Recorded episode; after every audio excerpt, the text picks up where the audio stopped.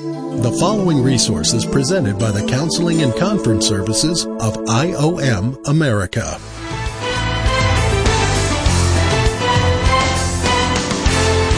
Welcome to A Counselor's Point of View. Hi, my name is Steve Phinney, and I will be your host. We welcome our online podcasters. The title of this message today is called The True Indwelt Friendships Part 2.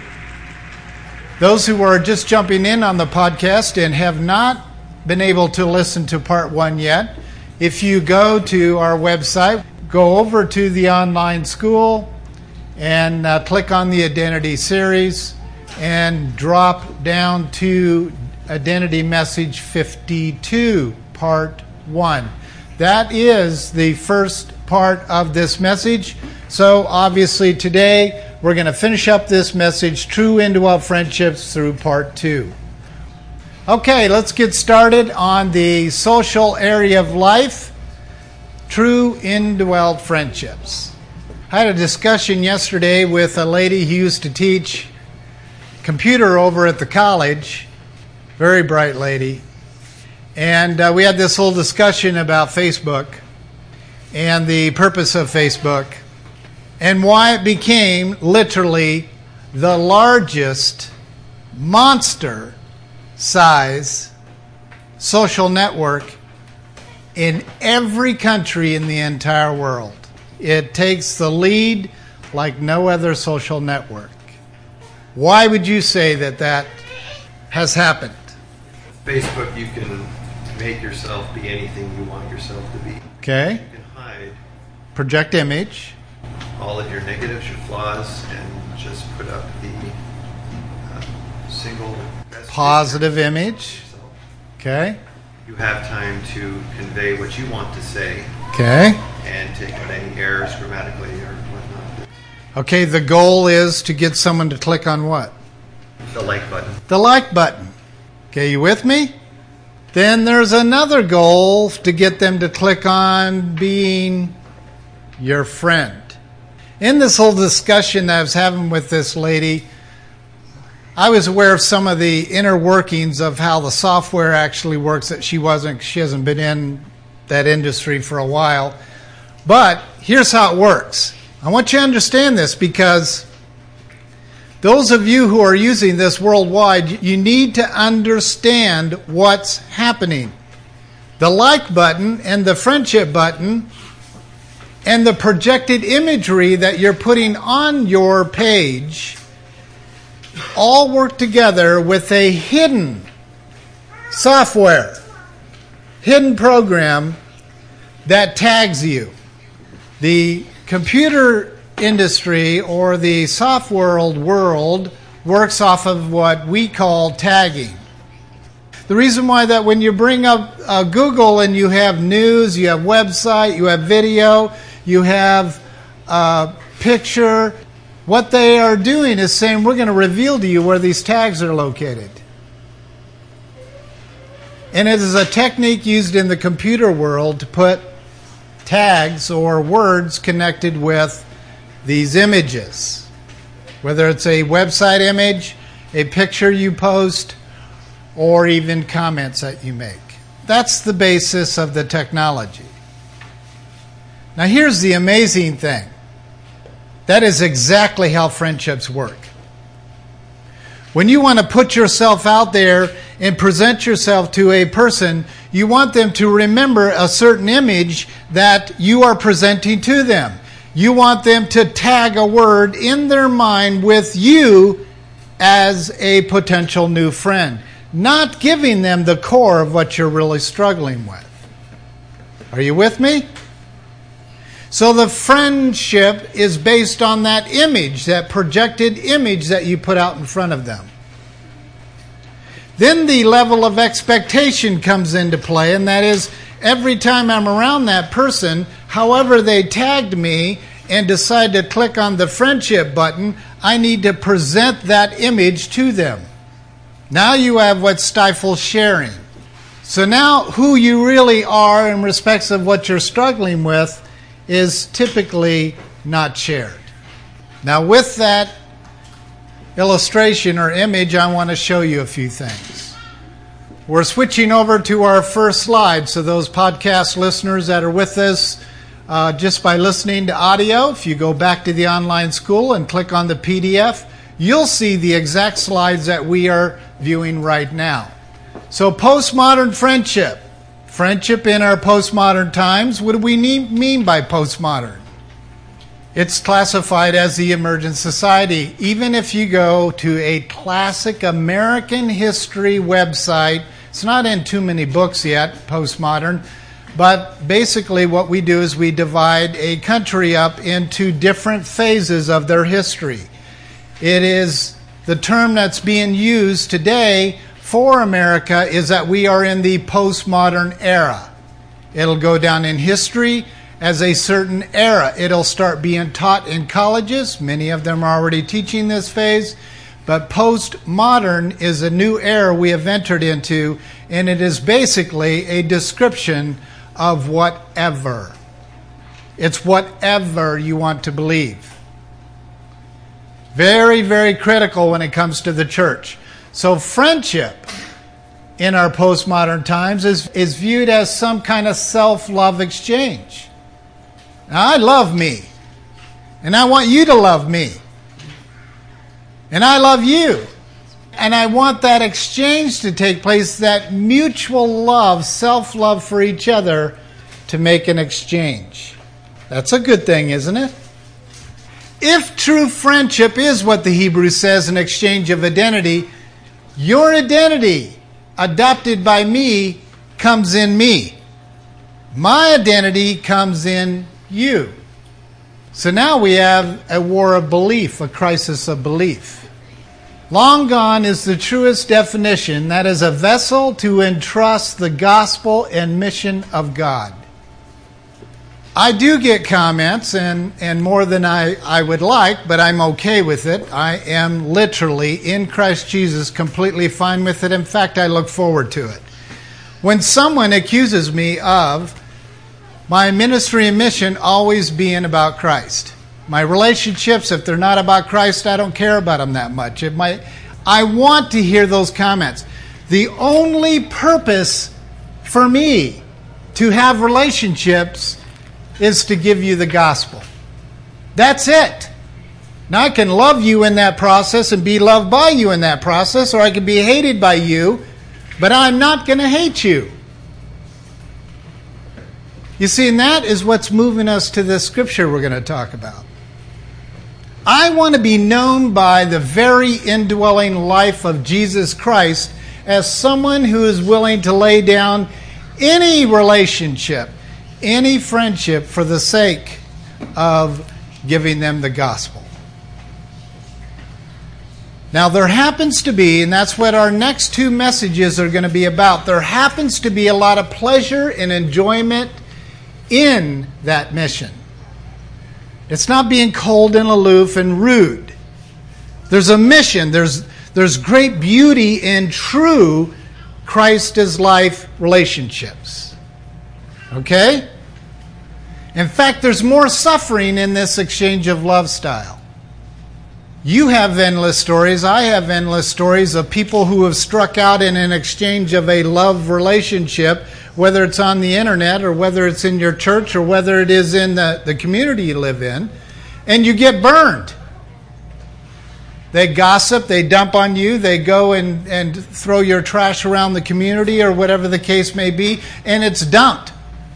The truest facts are that was your responsibility. You do not entrust your inner life of Jesus Christ, friendship wise, unless it is embraced by the life of Christ in that person. If you do, you're going to get burned. I promise you. And I openly admit myself that my friendships, as few as they are, are for the strict purpose of ministry inheritance. This may sound cold or rude, but since I know God's purpose of friendship, the opinions of others matters not to me. Someone please tell me what opinion means. Literally from the Hebrew. To reveal, The Latin has two words and two definitions in the word. What are they? What's opinion? Opinion is a wing. What was Satan's original job responsibility while in heaven? There's two primary the scripture speaks of to take his pinions and cover. Oh, opinion, stay with me on this, particularly you pastors that are listening to. Get into your Hebrew, look up, find the opinion oh, in an English translation, get the Strong's number and look it up because here's what you're going to find. Opinion is pulling back the pinions and revealing your chest. It's what I, Marcos and I oftentimes joke about is that gangster look. It's pride. It's your opinion. You're showing the insides of your opinions. That was the absolute worst thing you could have done in heaven is to reveal the face of God. Nobody was to see the face of God before Jesus Christ came to the earth, provided a road of redemption, gathered up his bride, engaged himself to her. He goes unto the Father, gets to see the face of his own Father for the first, first being to see the face of the Father. And Satan comes along and goes, No, I will reveal him. And of course, he had 42 hours of therapy, right? With God. God told him to go write a book about what he did wrong. He was removed from heaven like a bolt of lightning. Opinionated people are nothing more than revealing self love. It is arrogance, it's pride. Now keep that filed away in your mind as we move forward with the real true purpose of friendship. Next slide. Here's an illustration of the spiritual man. The spiritual man is someone who actually has received the indwelling life of Jesus Christ. Now, you emergent listeners, listen to me very, very carefully. I am not speaking of those who follow Christ. That is the Greek definition of Christian Christ follower. The second definition from the Greek are those who do business with Christ. So I'm not talking about those of you who are selling the gospel. I'm not talking about those who follow Jesus' words. I'm not talking to those people who are following the pure doctrines of Jesus Christ. Who am I talking to, Marcos? Who is this? This is not a Christ follower, the indwelt. You see, the old man has been, the old nature has been crucified. It's dead. Contrary to what the NIV says. The NIV uses terminology, it says the old nature is still alive. That's why I'm against the NIV. The old man is dead, completely dead. And we have been raised up with Christ and seated with him we now have Christ's nature living inside of us. We have the very indwelling life of Jesus living and housing himself in our spirit. This is our conscious mind, and this is our subconscious mind. Now, I want to just illustrate this for you. What is today? July 27, Sunday, who can tell me what they had for breakfast July 27 on your sixth birthday? Is that information inside your mortal brain? I can guarantee you it's in there. All the rejection you have ever received is inside your brain. It is filed away. That's why you have to sleep at night. It's a filing process. When God said, Do not let the sun go down on your wrath, it's because that wrath blocks this filing process and keeps the memories alive in your conscious mind. You wake up with the same unresolved stuff that you had when you went to sleep. Therefore, you bear a spirit of unforgiveness. Christ in you wants to use his eternal influence in your conscious mind. So, those of you who are actually listening to the message today, that truth coming in can literally transform your mind in Christ Jesus. So, this internal influence is not to drag up all these former things or ponder things of the past. Oh no. It's to keep them in their place. Isaiah said, Do not call to mind former things or ponder things of the past. Behold, he's quoting God, Behold, I will do something new. I'll make rivers in the, in the desert and roadways, pathways in the desert. You see, he doesn't want us calling to mind these things, he wants them to be put to rest. All they are is files inside your mind. Unless they are unresolved, you have bitterness, you have anger, you have unforgiveness in your conscious mind. That's different. But true indwelt friendships work this way. The indwelling life of Christ is in me. That eternal is internal influence all of the subjective stuff, the trash that the old nature left behind, is exactly where it's supposed to be. When there's friendships externally, Christ in my friend, Christ in me, bear witness with each other. As the Spirit bears witness with truth coming in, is what gives witness to truth. You will not have a transformation in your life. Listeners, listen to me very carefully on this. You will not have the truth set you free. You can hear it preached all day long, every day until you die. You will not have a change of behavior unless one thing happens. The external truth in relationships bears witness with the internal truth that is in you. And when the two of those come together, there's birth of change.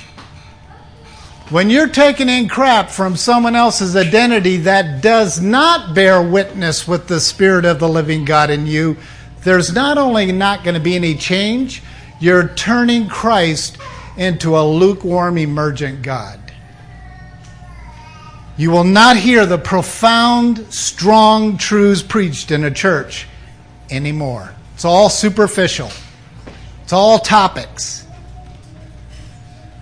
It's using the world to come up with topics to try to change someone's mortal behavior. Doesn't work that way. Nobody changes my behavior, not even me. Only Christ. So the spirit man is that of Christ. The mind is being renewed. The will is choosing that truth. The emotions is controlled by Christ. And the body is yielded to Christ. You have all these elements doing this. It's called working out your salvation. Bam. It all comes together. The spirit, the soul, the body, friendships, it all comes together and you will see your life change and grow like you never have before. You won't be eating the gospel like it's stale Cheerios. Tired of the same truths over and over, and they bear forth no fruit. Always studying to know the truth, but denying the power thereof. There's souls in this room right now that are anxious because of the truth is rubbing against something you've already confirmed to be truth. Be anxious. Because the only time you can be anxious for nothing is when the Spirit of truth is bearing witness with external truth, internal truth, and that relationship is lined up, and bam, there is change and transformation. Okay, next slide Christ in you. To your average self-proclaimed and or indwelt Christian, someone please share with the body the difference between a self proclaimed and an indwelt Christian. You kids can jump in too. Self proclaimed Christians are those who you ask if they're Christians and they say yes, but there is no testimonies of them leading people to Christ. That's the first fruit out of, an indwelt believer. Very first fruit is compelled to lead people to Christ in them. Do you understand that? People believe people until they meet Christ. Christ in you is that vessel of drawing them unto you. Paul says, Be as I. Why did he say that? Because the people didn't get relationship with Jesus internally. It's on the inside. So, the relationship, the purpose of the relationship, please stay with me on this, track with me on this. It's drawing that person to yourself friendship. But when it's going in this process, it's purposed relationship. When it comes to the point you introduce them to Christ and they make their own exchange, they are one with you. They are of the same family. They are of the same indwelling life of Jesus Christ. I pray you guys got that. These words sound harsh and offensive but if you understand true indwelt friendship, you will see the power of the gospel commissioned to us through Jesus' words. A friend is one whom you know can, you can share all things without the fear of abandonment, a break in loyalty, or running at the first sign of adversity. There's no better friend than than the friend, Jesus Christ, that lives inside the one who loves you unconditionally the most. So it starts there. I can't get my love life out of Armando. It has to start internally. Therefore, when I reach out to Armando, it is purpose relationship and it's got love in it and it's got acceptance in it and it's got forgiveness in it but it's purposed. It's to draw him to Jesus Christ. But he can't be my friend until he receives Christ. If you live and maintain your eternal perspective with this view, misunderstandings will not become insurmountable threats, primarily because the commitment of friendship is invested in Christ in the believer. Therefore, when my wife disappoints me, the relationship is maintained. Because I have to trust Christ in her. She has to trust Christ in me. Because I am not trustworthy. I can guarantee you. So let's face it people disappoint and fail us daily, no matter who they are. At least that is my experience. A true and honorable friend is one who one who enriches, depends, and contributes to your life. And there's only one friend that I know that can uh, do that without failure, and that is Jesus Christ. So putting our hope and our trust in anyone other than Christ is simply idolatry. It doesn't matter if this person is your mother, your father, your brother, your sister, your mentor, or friend. If you or I attempt to gain love, meaning, and purpose from these relationships, we are guilty of idolatry and are not worthy of Christ. Those are not my words. Now, I love, as you guys know, the emails and text messages, and this is a good point for you to write down. I've got to contact this guy. You see, I want relationship with our listeners. But for one reason and one reason alone is that they discover the truth and the truth will set them free. Who is truth? Jesus. He says, For I am the way, the truth, and the life. You see, there is no other objective in mind than for the two of us in Christ Jesus to discover Him and Him crucified. Paul said, I determined to know nothing. Stay with me on this. Paul said, For I determined to know nothing except what? Jesus Christ and Him crucified. I determine as Steve Phinney to know nothing but Jesus Christ in and around your life. And if you don't have Him, then that's a problem. It's an eternal problem.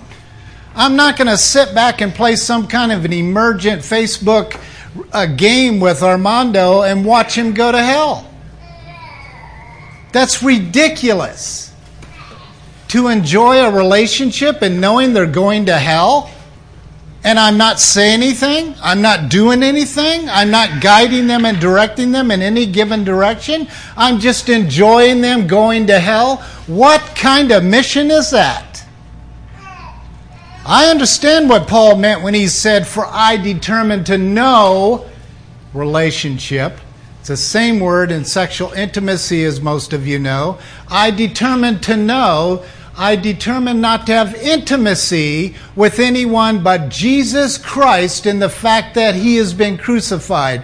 He dealt with my self love.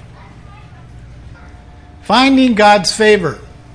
The traditional church has adopted a vain philosophy of becoming friends or partnering with so called brothers even if they are immoral, jealous, or have gods before God, gossips, drunkards, or to obtain money or property through fraudulent or deceitful ways. Somehow the church has turned this into permission based evangelism. And those of you who are doing this post modern study, you are aware of the fact that this term is showing up in this study, and that is permission based evangelism. What it basically means, if I could give you a quick scenario, is going up and knocking on someone's door and doing this. Hi, my name is Steve Phinney, and I'm just here to talk to you about uh, whether you are going to go into eternity and if you've discovered the personal truths that Jesus Christ is your Lord and Savior. See, I have the ability as a human to make you feel guilty. And long as I can get you on that hook, permission based evangelism, and reel you in, I can take my pen and I can mark that little box because I had you on the list in my neighborhood to talk to. I don't believe in door knocking. I don't believe in permission based evangelism. I believe in presenting the truth and waiting for the living God to say, Today is the day of your salvation. Fall on your face before me. That's how God works. It's not how our world is today in the church. So we have a huge problem. The problem with this kind of stinky thinking is that it violates the mandate given to us in the Word. So here's 1 Corinthians chapter 5 verses 9 through 13. I wrote you in my letter not to associate Please stay with me on this. I'm telling you this is the critical turning point of this message. I've received uh, one too many emails on this passage already when the article went out, but please stay with me on this. I wrote to you in my letter not to associate with immoral people. I did not at all mean with immoral people of this world. Okay, I'll just stop right there. What is being said here? He's not saying to not go preach the gospel to the immoral to the immoral people. He's not telling he's not telling you to, just because these people are immoral completely stay away and not preach the gospel. Do you understand that if Armando, which he has confessed to me that he hasn't received Christ yet, I can associate with him and get as close to him as the two of us want? And I have not violated Scripture. But soon as he becomes a so called brother, there's a whole different guideline put in front of us.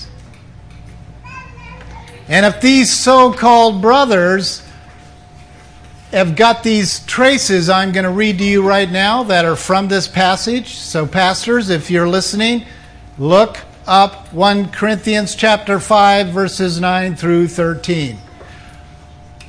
He went on to say, I did not at all mean with immoral people of the world or with the covetous swindlers or idolaters For then you would have to go out of the world. You would go, Where am I going to live?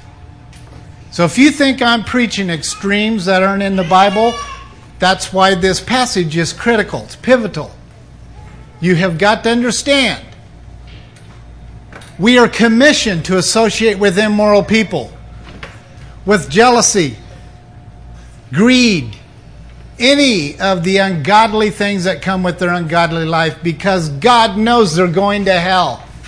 You understand that? That's not who he's talking about here. He goes on and says this But actually, I wrote to you not to associate with any so called brother. This is self proclaimed Christians that are Christ followers. They're not indwelt believers. These are self proclaimed Christ followers. They can look as goody goody two shoes, sweet, sweet, sweet, or they can be very vile and ugly. He goes on and says this You do not associate with any so called brother if he is an immoral person, if he suffers with jealousy, idolatry, he's a reviler. A reviler, it comes from the same Greek word, is opinion. It's all about my opinions. They're a revealer, reviler, or a drunkard, or a swindler. Not even eat with such a one. For what have I to do with judging outsiders? Stay with me on this. This is going to rock your world. Because the emergent belief of today is you judge nobody. That is not what the scriptures say. For what I have to do with judging outsiders is a question mark. Do you not judge those who are within the church? That is a duh question to Paul. Of course we do. But those who are outside, God judges. Remove the wicked man among you. You know what? That will not fly in today's church. And some of you pastors that are listening to that have got emergent churches, I don't care if you're in the core jungles of Africa or you're sitting on a fancy street in the corner of France. I am telling you today that if you do not remove the wicked man from your presence, that wickedness, that identity, that friendship with that wickedness is going to enter into your life. Then it's going to enter into your church. And it won't be long when you will be voting homosexuals in as pastors. Yeah, send me the, the hate mail. I'd appreciate it because the scriptures are clear on this. Absolutely clear. Immorality gets to the pulpit because people refuse to understand this passage. So when you hear these comments about don't judge me, and then they go into digging up proof in your life that you too have got sins hanging around. I don't argue that. You see, that isn't what it's about. This is critical, folks. First of all, this passage is not addressing an association with the unsaved, but rather those who say they are saved but are not, or those that are indwelt but don't to live as believers. This requires a judgment call that only Christ can reveal in and through us. Judgment is a nasty word to the emergent world of Christianity. This passage makes it clear that if God's it's God's job to judge those outside the body of Christ, and it is our job to provide proper and biblical judgment to those who are or claim to be inside the body of Christ. There's no other way to read this passage. Well, even the term friendly, with the definitions we're using today, is critical. So not only do you, if you have a friendship with somebody that you know they claim to be a, you know um, saved, you're taking on their identity, would you not also take on the identity of the body of Christ that you are in fellowship with? Absolutely. So say you know a church is following certain doctrines or going against certain doctrines just by attending that church. You are agreeing with the things that they are a part of. You are taking that on as well. Yeah, I think that's Paul's point. Associating or becoming friends with so called believers is dangerous and outright against the guidance of the Word, all under the emergent banner of love and acceptance of others. If God loves and accepts all those individuals, why does He send the lion's share to hell? That's a logical connection to me. I, I'm, I'm being honest with you right now. And even when I get emails from some of our listeners who are have been who have written books or have been in the pulpit for many years, when they can't make this simple connection, I, am telling you, in my human mind, I do not get it. How in the world can you believe all this stuff and then still believe in hell? still believe that God sends people to hell. You can't. What starts the movement of a cult is to remove the primary doctrines of the Trinity. Either Jesus isn't God, the Holy Spirit can't live inside you, or the Trinity doesn't exist as one, or there's no hell, there's no damnation, there's no consequences for your sins. That's what starts forming a cult. We are about to see very soon how truthful this is, what Paul was saying. So, few emergent Christians I talk to have the answer to this one. In fact, most say that either hell does not exist or God would never send anyone to hell. Friendship with the world is hostility toward God, and those that God is hostile toward do not come into heaven. God's enemy is not his friend. Not really sure how much more he can make this mandate more relevant, but God does not bring his enemies into heaven. In fact, the stories that I remember is he removed one and kept them out by creating a barrier by using the law that they could never live up to. So they would need a Savior to live up to the law so they can have the gateway, the pathway to salvation. He set a very strict environment up to actually be able to get into heaven through Christ's efforts and not our own. So the only ones he brings into eternal life or heaven are those that have been redeemed, cleansed, purified, and made new in and through his Son. And it is only through the redemptive act that grants us the privilege to embrace his love, acceptance, and friendship. Why is this simple principle so difficult for believers to accept? Well, I'll tell you why. Many believers refuse to align themselves with the truth that Jesus did not come to bring worldly peace in relationships but rather to separate his chosen bride from the world, grow her in all aspects of himself, in order to bring her into the home he has prepared for her in heaven. People cannot accept this simple principle because the love they have for their significant other is now stay with me on this people cannot accept this this simple truth because the love that they have for their significant other is more than that of what they have for their Savior Jesus Christ. The truest test of true salvation is who is more important, your daddy or your Savior? Your friend or your Savior? And people take this test so lightly, it's almost nauseating. Here's our identity matter statement for today. In saying all this, should we not be friendly toward others? God forbid. We are mandated by our Lord to release the Spirit from within, from within us to give His fruit to all, saved or not. And we should always use kindness to lead others to repentance so that they too can have all the love, acceptance that they need. But know this They can only have this once they are placed in Christ.